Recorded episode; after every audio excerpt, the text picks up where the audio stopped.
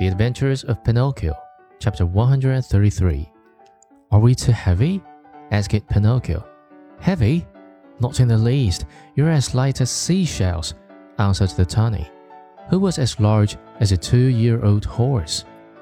As soon as they reached the shore, Pinocchio was the first to jump to the ground to help his old father. Then he turned to the fish and said to him, Dear friend, you have saved my father and I have not enough words with which to thank you. Allow me to embrace you as a sign of my internal gratitude. The tunny stuck his nose out of the water, and Pinocchio knelt onto the sand and kissed him most affectionately on his cheek. At this warm greeting, the poor tunny, who was not used to such tenderness, wept like a child. He felt so embarrassed and ashamed that he turned quickly, plunged into the sea, and disappeared. In the meantime, day had dawned.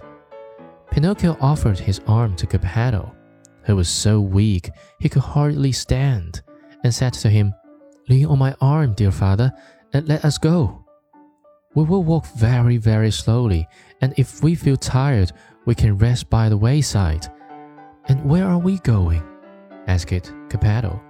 To look for a house or a hut where they will be kind enough to give us a bite of bread and a bit of straw to sleep on.